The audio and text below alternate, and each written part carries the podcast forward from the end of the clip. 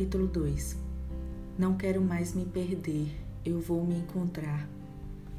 O que é, já foi, e o que há de ser também já foi. Deus fará renovar-se o que já passou. Eclesiastes 3:15. Quando vivemos muito tempo em uma vida pesada, cheia de amarras e passamos a ser livres delas, nos tornamos mais leves. Geralmente, nem sabemos para onde ir, nem mesmo o que fazer. Sentimos-nos assim, perdidos Estamos tão acostumados a carregar pedras e ser direcionados por sentimentos enganosos que é normal nos sentirmos assim por um tempo, mas não para a vida toda. São tantos sonhos e desejos que já não cabem mais em nós. Chega um ponto em que todos começam a se misturar com o passado, tornando assim um emaranhado confuso que nem mesmo nós sabemos mais o que é real. É assim que começamos a perder o foco. Desejos que antes eram sonhos começam a se concretizar em linhas de papel. Metas traçam o início de um novo ciclo, até que vem o primeiro obstáculo.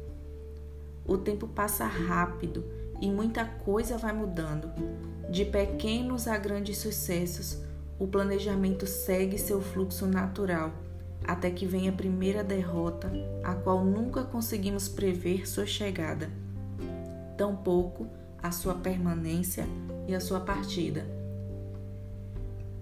Por estarmos sempre em movimento e em busca de não perder tempo, passamos para a mudança de novos ciclos, sem concluir definitivamente o primeiro, passando assim a estar sempre em busca frenética pelo sucesso. Precisamos amadurecer e aprender que na vida fechar ciclos significa avançar de forma segura. Mas nem sempre tem como aprender, até passarmos por estes momentos, não é mesmo? Mas te digo, cara leitor, a opção de permanecer ou não neste processo repetitivo sempre irá existir, e no final de tudo, Basta você se esforçar um pouco mais para poder enxergar. Há momentos em nossas vidas em que desejamos muito que tudo aquilo de ruim se acabe, mas o Senhor às vezes usa esses momentos para que possamos aprender a trazer o sentido à nossa vida. Viver com Jesus é saber que o sentido verdadeiro das coisas tem o seu tempo determinado para tudo em Eclesiastes 3, 4, 6 diz que tempo de chorar e tempo de rir, tempo de prantear, tempo de saltar de alegria, tempo de espalhar pedras e tempo de ajuntar pedras, tempo de abraçar, tempo de afastar-se do abraçar, tempo de buscar, tempo de perder, tempo de guardar e tempo de deitar fora. Um dos textos mais reveladores e que direciona o tempo de Deus para todas as coisas está nesse livro de Eclesiastes, que nos ajuda a compreender que é importante viver cada ciclo. Também em Eclesiastes 3:9 diz: Que proveito tem o trabalhador naquilo que se afadiga? Como temos administrado o tempo em nossa vida? para que não nos sintamos presos às coisas em momentos passados.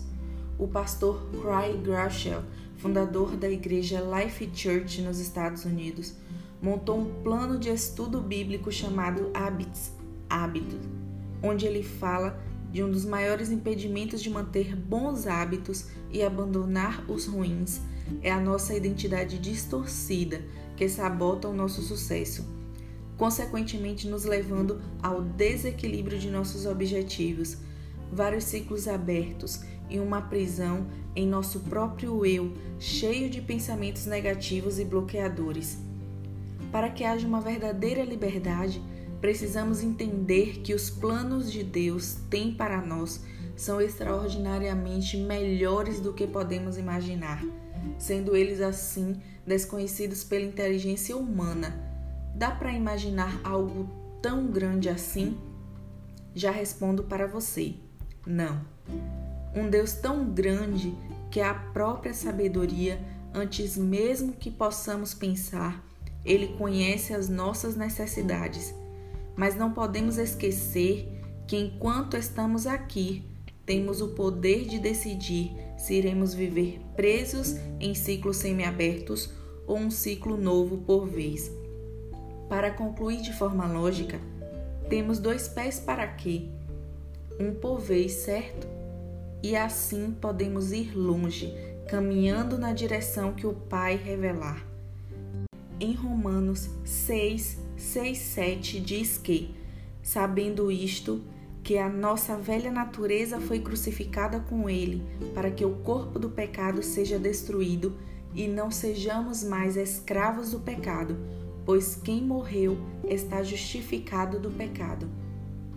O sangue de um inocente foi derramado na cruz para que pudéssemos ter a liberdade de escolhermos ser livres da lei do pecado para viver sobre a graça, onde nela podemos encontrar e, conforme a vontade de Deus, se assim permiti-lo, como podemos encontrar em Apocalipse 3:20. Eis que estou à porta e bato. Se alguém ouvir a minha voz e abrir a porta, entrarei e cearei com ele, e ele comigo.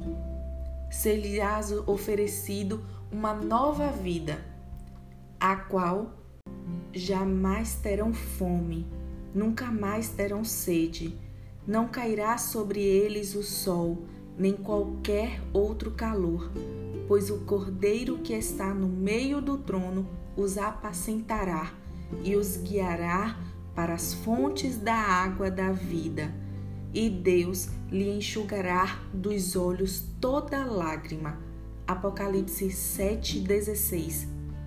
É assim que o próprio Deus cuidará sua vida dando-lhes a chance da eternidade, caso sua escolha seja a busca de uma liberdade de uma vida plena, ao lado de um ser tão poderoso, puro e sábio, a ponto dele ser o próprio poder, a própria pureza e a própria sabedoria. O que foi perdido agora foi encontrado.